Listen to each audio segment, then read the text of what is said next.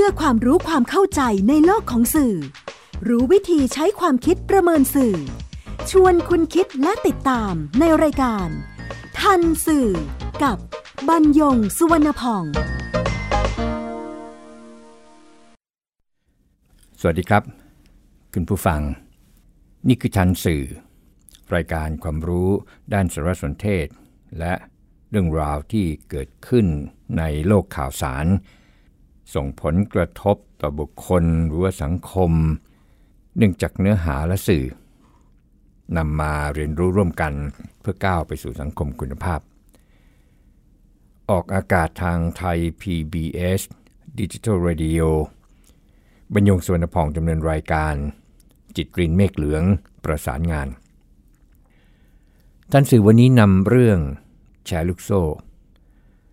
ทำไมปลายัง หลงเหยื่อ มาพูดคุยกับคุณผู้ฟัง ก็มีอยู่สองสาเรื่องด้วยกันที่จะบอกที่มาที่ไปกันเสียก่อน เรื่องแรกครับ ก็มี Facebook รายหนึ่งนำเข้าข้อความอธิบาย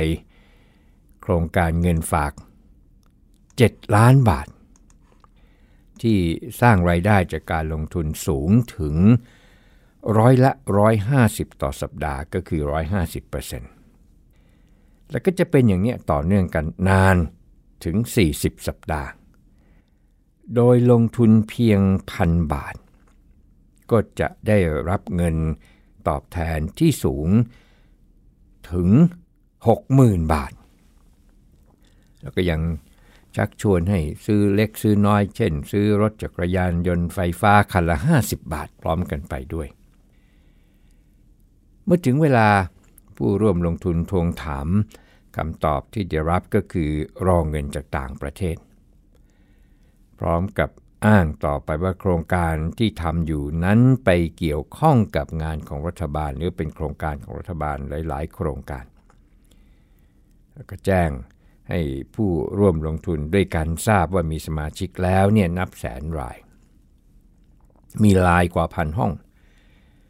แต่ก็ไม่ได้ชี้แจงที่มาของผลตอบแทนว่ามาอย่างไร Facebook ชื่อบัญชีเดียวกันนี้ครับ ยังกล่าวถึงโครงการยุทธศาสตร์ 10 ปีเพื่อสังคม ภาษาที่ใช้ก็เป็นภาษาที่ดูดี มีบุคลิก Facebook รายนี้ ใช้คำพูด ว่าแล้วแต่บุญและกรรมที่ทำมาของแต่ละคนนะ หน้าที่ผมแค่ทำตามบุญที่ทำกรรมร่วมกันมาเท่านั้น ใครที่ได้เข้าร่วมโครงการยุทธศาสตร์ 10 ปี ถือว่า เราเป็นเนื้อนาบุญซึ่งกันและกัน สาธุ อันนี้ก็เป็นประโยคที่เจ้าของบัญชีนำเข้าบน Facebook กันนี้ แล้วก็บอกถึงวัตถุประสงค์ของโครงการที่เป็นยุทธศาสตร์ 10 ปีเพื่อสังคมว่าเพื่อให้ทุนสนับสนุนสมาชิกที่เข้าร่วมโครงการพัฒนาอาชีพ สร้างงานและความเป็นอยู่ที่ดีของสมาชิก สร้างชีวิตที่ดีสู่สังคม ถ้อยคำเหล่านี้ก็จะเป็นถ้อยคำที่ เราก็จะพบในเรื่องของยุทธศาสตร์ชาติก็จะเขียนคล้าย ๆ อย่างนี้แหละครับ ก็คงจะไปอ่านมาดู เป็นอย่างนี้เรื่อยมานะครับจนกระทั่งถึงวันที่ 24 ตุลาคม 2562 กองบังคับการปราบปรามการกระทำความผิดเกี่ยวกับอาชญากรรมทางเศรษฐกิจ ก็ต้องรับแจ้ง จากผู้ที่ตกเป็นเหยื่อของแชร์ลูกโซ่ว่า ถูกหลอกแล้ว คือให้ไปลงทุนโครงการที่เรียกกันสั้นๆว่าเงินบุญ ชักชวน ประชาชน ให้ลงทุนด้วยเงินเพียงหลักร้อยหลักพัน แต่ว่าจะได้ผลตอบแทนเป็นหลักหมื่นหลักแสนก็ว่าไป สุดท้ายกลายเป็นต้องสูญเสียเงินจากการร่วมลงทุนเงินบุญดังกล่าวแล้วรายหนึ่งนั้น เก็บออมมานาน กว่าจะได้เงินใช้กว่าจะได้มีเงินออม แต่ก็หมดไปเกือบ 2 0 0แสนบาท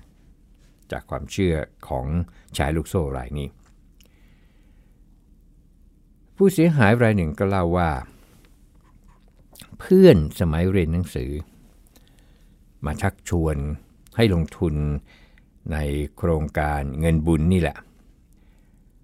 แล้วก็บอกว่าเงินลงทุนที่ได้มาเป็นเงิน ก้อนแรกนั้นมาจากภาษีที่ได้จากการยึดทรัพย์จากความผิดตามกฎหมาย ไม่เพียงเท่านั้นยังมีต่างชาติเนี่ยมาร่วมสมทบในเงินกองทุนอันนี้ด้วย ผู้ร่วมลงทุนจะได้รับผลตอบแทนสูง เพราะว่าเงินกองทุนอันนี้เนี่ยเป็นเงินกองทุนที่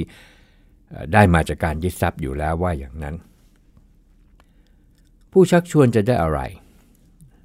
ผู้ชักชวนก็จะได้ส่วนแบ่ง เพิ่มขึ้นจากที่ตัวลงทุนไปแล้ว ด้วย ทีนี้เมื่อเห็นว่าเออผลตอบแทนมันเยอะดี จึงเกิดการตัดสินใจเข้าร่วม รายหนึ่งนี่นะครับ โอนเงินเข้าโครงการเนี่ยเมื่อเดือนมีนาคม 2562 แล้วก็สมทบ ได้มาก็สมทบเข้าไปได้มาสมทบเข้าไป มีนาเมษาพฤษภามิถุนากรกฎา2562 ระหว่างสมทบก็ยังถามอีกว่าเออนะผลตอบแทนที่ว่าจ่ายเป็นรายสัปดาห์นั้นเป็นยังไงบ้าง ก็ได้รับคำตอบว่าเออไอ้อย่างเงี้ยต้องรอ แต่ก็ยังสมทบต่อไปอีก แล้วก็บอกว่าเดี๋ยวเดี๋ยวจะได้เงินตอบแทนเร็วนี้ แต่ก็ไม่ได้เสียที จนถึงจุดหนึ่งแหละครับ ที่อืมไม่ไหวแล้วดูท่าจะถูกหลอกเสียแล้ว จึงตัดสินใจมาแจ้งความ แล้วเพื่อนคนที่ชักชวนล่ะ ที่ลงทุนโครงการนี้มาแล้วเนี่ยโอ้ไม่ใช่เพิ่งจะเพิ่งลงทุนเสียไม่ได้ลงทุนไปแล้วก่อนหน้านี้นะครับ ไปเป็นปีๆแล้วก็ยังไม่ได้เงินเช่นกัน แต่ก็ยังมีความเชื่อแล้วก็ยังไปชวนเพื่อที่ตัวเองจะได้เงินเพิ่มขึ้น นั่นก็คือแชร์ลูกโซ่รายหนึ่ง คู่ขนานกันมีแชร์ลูกโซ่อีกรายหนึ่งครับ ซึ่งเกิดขึ้นก่อนหน้านี้เหมือนกัน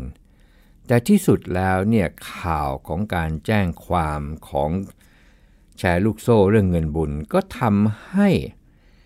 กลุ่มอีกกลุ่มหนึ่งที่ก็เสียหาย จากแชร์ที่เรียกกันว่าออมเงินแม่มณีเนี่ยนะครับประมาณ 20 กว่าคนเนี่ยจูงมือกันไปแจ้งความที่กองบังคับการปราบปรามการกระทำความผิด เกี่ยวกับอาชญากรรมทางเศรษฐกิจ บอกว่าไม่ไหวแล้ว ช่วยไปเอาผิดกับเจ้าของโครงการเถอะ เพราะว่าไม่ได้เงินเลยตามที่ตกลง หนึ่งในสตรีผู้เสียหายวัย 22 ปีเท่านั้น เล่าว่ามีการชักชวนให้ลงทุนผ่านสื่อออนไลน์ ชื่อบัญชีฝากยอดต่ออนาคต แล้วก็ทำเป็น Facebook Live เชิญชวนเห็นหน้าเห็นตาเลยเชิญชวนให้เข้ามาร่วมลงทุนกับกลุ่มบ้านออมเงินแม่มณีบอกว่าดอกเบี้ยเนี่ยร้อยละ 93ร้อยบาทได้ 93 บาทคืน ลงทุนเดือนละพันบาท ก็จะได้รับเงินต้นพร้อมทั้งดอกเบี้ยเนี่ยกลับมา 1,930 บาท เจ้ามือเป็นหญิงวัย 28 ปี บอกว่ามีหุ้นส่วนเป็นนายทุนใหญ่ 6 รายนำเงินไปทำธุรกิจภาพยนตร์ชุดทางโทรทัศน์ ไปทำธุรกิจเครื่องสำอาง มีดาราดัง ร่วมเป็น ผู้นำเสนอเป็นผู้โฆษณาที่เรามักจะพูดกันทับศัพท์ว่าพรีเซนเตอร์ผู้เสียหายวัย 22 ปีรายนี้ เมื่อเห็นว่าเจ้ามือจัดรายการใน Facebook Live โชว์หน้าโชว์ตา ต่อมาก็เห็นรายการออกอากาศจริง แล้วก็ยังมีภาพการจัดสัมมนาจริง มีคนไปร่วมงานจริง ก็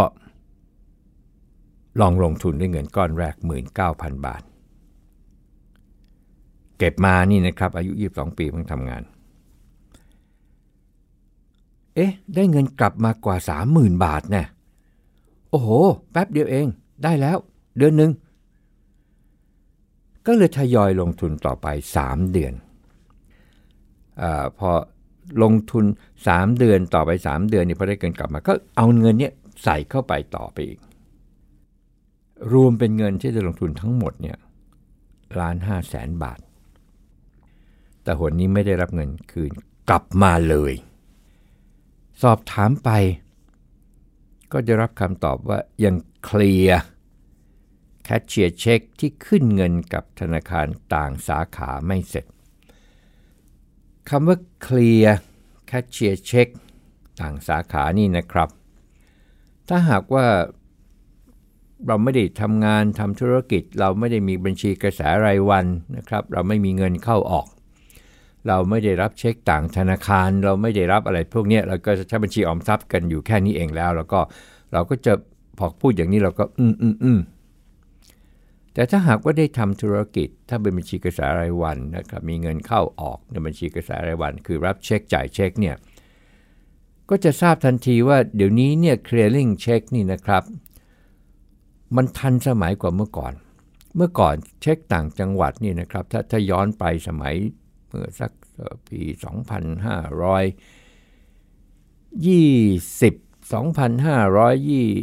2521แถวๆนั้นเนี่ยนะฮะการเคลียร์เช็คเนี่ยนะฮะคือ ทั้งจักรยานยนต์ทั้งรถยนต์นี่นะครับเอาเช็คเนี่ยไปกองแล้วก็แลกเปลี่ยนแล้วก็บวกลบคูณหารอะไรจะได้นะคือต่างธนาคารต่างก็มาพบกันในที่ที่หนึ่งนะฮะในแต่ละที่ก็ว่ากันไปในแต่ละจังหวัดในแต่ละเนี่ยแล้วก็หักกลบเอาเช็คของตัวเองไปแล้วก็ไปเข้าบัญชี แล้วกว่าเงินจะโอนกลับเข้ามาอะไรอย่างนี้มันมันต้องใช้เวลา แต่เดี๋ยวนี้เหรอครับ ถ้าเข้าเช้าเนี่ยบ่ายรู้ผลแล้ว แต่ถ้าคนที่ไม่ได้ทำธุรกิจก็จะมองโอ้นะเคลียร์แคชเชียร์เช็คที่ขึ้นเงินกับธนาคารต่างสาขานี่มันคงเป็นเรื่องยาว นี่คือ 2 เรื่องนะครับ มีอีกเรื่องหนึ่งคือเรื่องที่ 3 แต่ว่าอีกสักครู่ครับ คุณกำลังฟังรายการ ทันสื่อกับบรรยงสุวรรณพอง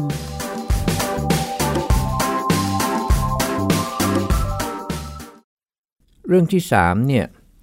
คือเมื่อวันที่ 21 พฤศจิกายน 2562 มีผู้เสียหายที่ได้ลงทุนกับบริษัท Energy Deduction จำกัดเนี่ยเขาไปร้องทุกข์เรื่องนี้นี่ก็เกิดขึ้นมานานก่อนหน้านี้แหละไม่ไม่นานมากแต่เกิดขึ้นก่อนหน้านี้ แต่เข้ามาร้องทุกข์เพิ่มเติมกับพนักงานสอบสวนในกรมสอบสวนคดีพิเศษ จากการลงทุนซื้อพอร์ตรับงานโฆษณาสินค้า ผ่านเว็บไซต์ Nice รีวิวซึ่งเป็นการแชร์ต่อผ่าน Facebook ของตนเอง หนึ่งในผู้เสียหายนั้นบอกว่า บริษัทเนี่ยเปิดจ้างงานรับแชร์ และชมโฆษณามาประมาณ 2 ปี มีกลุ่มสมาชิกที่หลงเชื่อ ร่วมลงทุนซื้อพอร์ต บางรายนี่สูญเงินเป็นเป็นล้าน ขณะที่บางรายเนี่ยได้ผลกำไรคืนมาบ้าง แต่ว่าก็ไม่เท่ากับที่ได้ลงทุนไปบองรายที่เพิ่งลงทุนได้ 2 เดือนยังไม่ได้รับผลตอบแทนใด ๆ แล้วบริษัทก็มาปิดเว็บไซต์ อ้างว่าปรับปรุงระบบ 90 วัน แต่ผู้เสียหายหลายคนก็พยายามติดต่อ ทวงถาม ผลตอบแทน แล้วก็ไม่เอาละจะถอนเงินทุน ไม่ทำละ ไม่ร่วมลงทุนล้วไม่รับแชร์ล้วไม่รับไลล้วแต่ก็ไม่ได้รับการตอบรับ บางส่วนก็เลยเข้าไปแจ้งความที่สถานตำรวจนครบาลโคกคราม และศาลอาญา ก็ได้อนุมัติหมายจับเจ้าของบริษัทไปแล้วเมื่อ 14 พฤศจิกายน 2562 ผู้เสียหายบางคนให้ข้อมูลว่า ก่อนหน้านี้เนี่ยทางกรมสอบสวนคดีพิเศษ เคยแจ้งเตือน ว่าอาจเข้าข่ายแชร์ลูกโซ่ แต่ก็ยอมรับว่าเชื่อบริษัทมากกว่า เนื่องจากดูแล้วน่าเชื่อถือแล้วก็ให้ผลตอบแทนจริง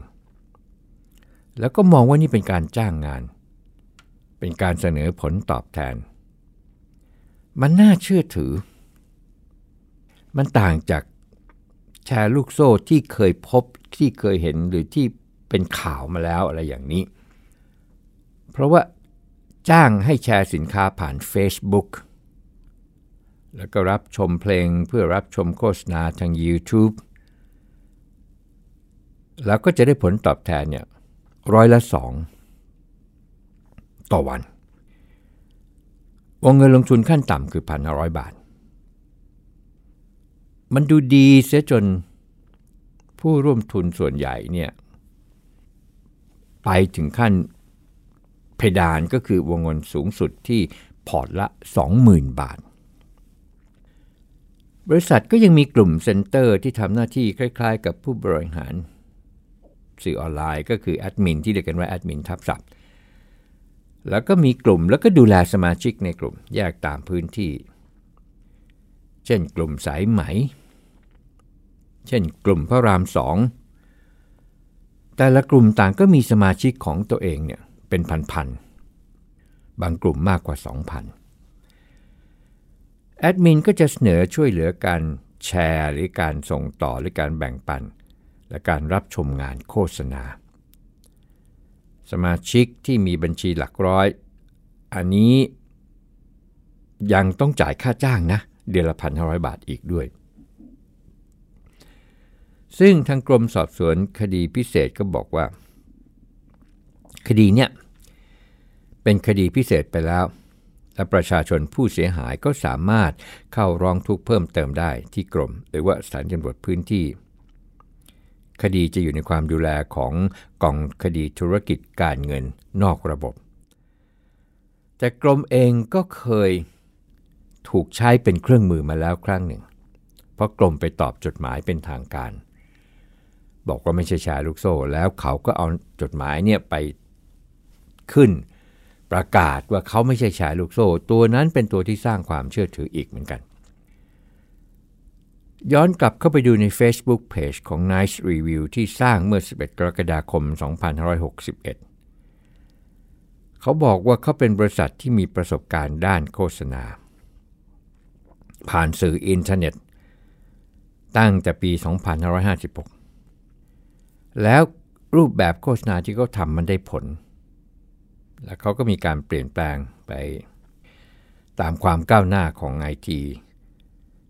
แล้วเสร็จแล้วเนี่ย คนส่วนใหญ่เองตอนนี้ก็อยู่บนโลกของอินเทอร์เน็ต ไม่ว่าจะเป็น Google ไม่ว่าจะเป็น Facebook เพราะฉะนั้นบริษัทคือ Nice Review เนี่ย ก็พัฒนาระบบการโฆษณารูปแบบใหม่ ที่ได้ผลมากที่สุด มีคนเห็นมากที่สุด แต่ใช้งบประมาณน้อยที่สุด สมาชิกทำอะไร ก็กดไลค์ก็คอมเมนต์คือแสดงความเห็นก็ส่งต่อคือแชร์ผ่าน Facebook ผลตอบแทนก็คือให้กับสมาชิกที่ไปกดไลค์ไปคอมเมนต์มันไม่ยากเลยนะครับ มันแชร์แบบรายวันเลย มันก็จูงใจ ทั้ง 3 กรณีที่นำมาบอกเล่าคุณผู้ฟัง เกิดขึ้นในเวลาไม่ต่างกันเลยล่ะครับไล่เรียกกัน แต่ถ้าย้อนกลับไปในอดีตก็จะพบว่า แชร์ลูกโซ่แบบนี้ไม่ได้เพิ่งเกิดขึ้นนะครับ เคยเกิดขึ้นมาแล้ว แล้วก็เป็นคดีใหญ่ มูลค่าความเสียหายนับพันล้านบาท นั่นคือแชร์แม่ชะม้อยเมื่อปี 2520 ที่นางชะม้อยทิพโสอ้างว่าดำเนินกิจการค้าน้ำมันในประเทศแล้วก็ในต่างประเทศ มีเรือขนส่งน้ำมัน ในนามบริษัท Petroleum and Marine Service จำกัด ก็ชักชวนประชาชนที่สนใจมาลงทุนแชร์น้ำมันในรูปแบบเงินกู้ยืมที่คิดเป็นหน่วย หน่วยหนึ่งหน่วยก็คือ 1 คันรถน้ำมัน แรงจูงใจก็คือดอกเบี้ยที่สูงถึงร้อยละ 6.5 ไม่ใช่ต่อปีนะครับ ต่อเดือน ลงทุนคันหนึ่งเนี่ยคันรถ 160,500 บาท ตัวเลขดูดีเพราะมันไม่ไม่กลมมันจะมีเศษมีอะไรอย่างเงี้ยนะแล้วก็ได้ผลตอบแทนเนี่ยเดือนละ 12,000 บาท คิดเป็นรายปีสูงถึงร้อยละ78 ต่อปีนะครับอะก็ยังมีกลยุทธ์ ที่ทำให้น่าเชื่อถือก็บอกว่าเดือนธันวาคมของทุกปีนั้นต้องหักไว้ 5%ได้ 4%ของผลประโยชน์ ที่ได้รับในรอบปี บอกอ้างว่าเป็นภาษีการค้า แล้วก็ค่าเด็กปั๊มเดือนละร้อยบาทนะก็บอกว่าตามจำนวนเดือนที่นำเงินมาให้กู้ยืมนั่นแหละนางชม้อยทิพโสยังสร้างความน่าเชื่อถือด้วยการทำสัญญากู้ยืมเงินที่ เราสามารถซื้อแบบฟอร์มนี้ได้ตามร้านขายพวกเครื่องเขียนนะครับ แล้วก็ใครต้องการที่จะให้ออกเช็คที่สามารถเรียกคืนเงินต้นได้ก็ออกให้ก็เอาเช็คเข้าบัญชีแล้วก็ได้เงิน เมื่อถอนออกไปแล้วถ้าจะกลับมาให้กู้ยืม ก็ทำได้อีกในเงื่อนไขเดิม เปิดกว้างเลย เต็มที่อะจริงใจ การจ่ายดอกเบี้ยก็ตรงเวลาทุกเดือน และการที่ผู้ให้กู้ สามารถถอนเงินต้นเมื่อใดก็ได้ การที่นางชะม้อยยังทำงานการปิโตรเลียมในสมัยนู้น มันเป็นแต้มต่อเรื่องความน่าเชื่อถือ ก็เลยมีคนเนี่ยเข้ามาร่วมลงทุนในกว่าหมื่นราย เงินหมุนเวียนที่แม่ชะม้อยได้รับนั้นไม่ต่ำกว่าหมื่นล้านบาทครับ แต่ความนิยมก็ทำให้ คนที่มีรายได้น้อยเนี่ยเห็นแล้วโอ้ยทำไมฉันจะมีโอกาสทำเงินบ้างแต่ฉันมีเงินไม่ถึงต้องแสนหกหมื่นห้าร้อยบาทนายชมอยก็เลยคิดเอาละไม่เป็นคันละเอาเป็นล้อกันแล้วกันสี่ล้อ ก็จะได้เงินเข้ามาหนึ่งในสี่ของเพราะฉะนั้นคนก็ยิ่งแห่เข้ามาแห่เข้ามา แต่ว่าเมื่อไม่ได้มีการลงทุนจริง ไม่ได้ค่าน้ำมันจริง วงจรแชร์น้ำมันก็พบจุดจบ เพียงแต่ที่ยาวนานนี่นะฮะหลายๆ ปีเนี่ยมาได้ เพราะนางชะม้อยเนี่ยนำเงินที่ได้จากลูกแชร์รายหลังๆ มาจ่ายดอเบี้ยให้ลูกแชร์รายต้น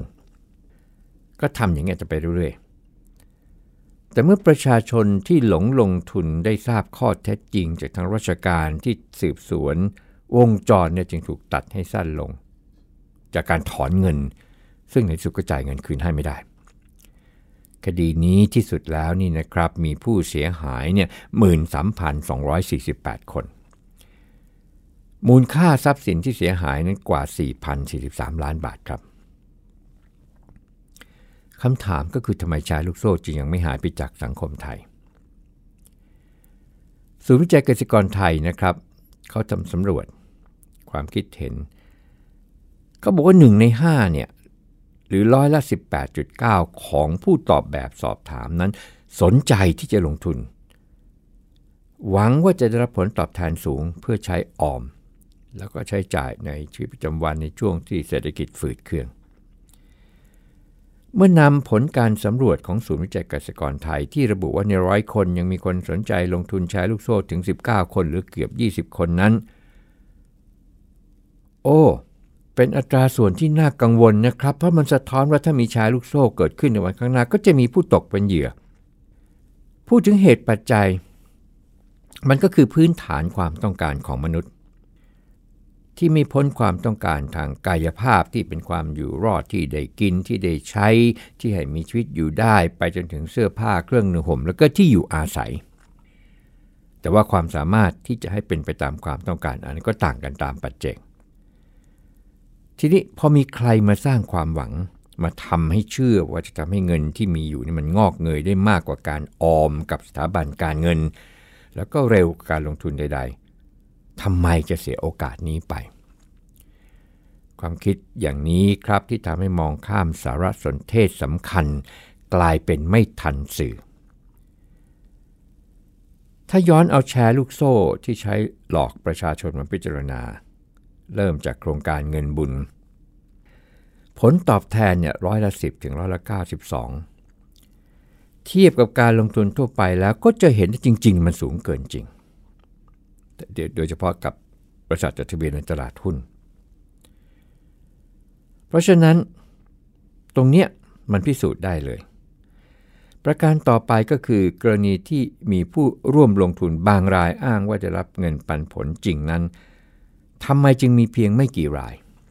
ข้อเท็จจริงจึงเกิดจากการจ่ายเพื่อสร้างความน่าเชื่อถือ ให้ผู้ที่รับไปแบบว่าได้จริง ก็จะได้ไปขยายเครือข่ายเพิ่มขึ้น สุดท้าย ถ้าตัดแชร์น้ำมันของไม้ชอยออกไปนะครับ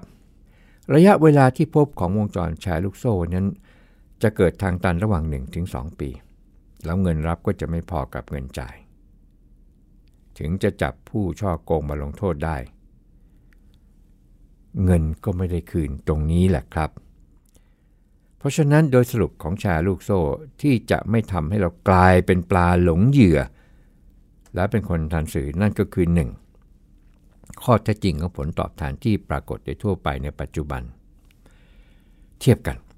2. ระยะเวลาที่ได้รับผลตอบแทนก็เทียบกันอีกว่ามันมีอะไรที่มันจะเร็วขนาดนั้นแล้วได้เงินอย่างนี้เจอเป็นเยอะ 3. คือตัวตนของผู้บริหารเงินทุน เรารู้จักเขามากแค่ไหน เราตรวจสอบเขามากแค่ไหน 4. ก็คือผู้ชักชวนที่อ้างว่าผู้ลงทุนได้ผลตอบแทน และตัวจะได้ส่วนแบ่ง ลองตัดความเป็นเพื่อน ตัดความเป็นญาติออกไปครับ แล้วย้อนกลับไปดูข้อ 3 คือตัวตนของผู้บริหารเงินทุน หรือเจ้าของแชร์ลูกโซ่ และ 5 สุดท้าย เป็นพุทธภาษิตครับ โลโพธรรมานัง ปริปันโถ คือความโลภเป็นอันตรายต่อทุกสิ่ง และอติโลโพหิปาปะโก ความละโมบโลภมากเป็นบาป พบกันใหม่ในทันสื่อไทย PBS Digital Radio บรรยงสวนพอง สวัสดีครับ ติดตามรายการทันสื่อได้ทางวิทยุไทย PBS www.thaipbsradio.com แอปพลิเคชันไทย PBS Radio ติดตามข่าวสารทาง Facebook ได้ที่ facebook.com/thaipbsradiofan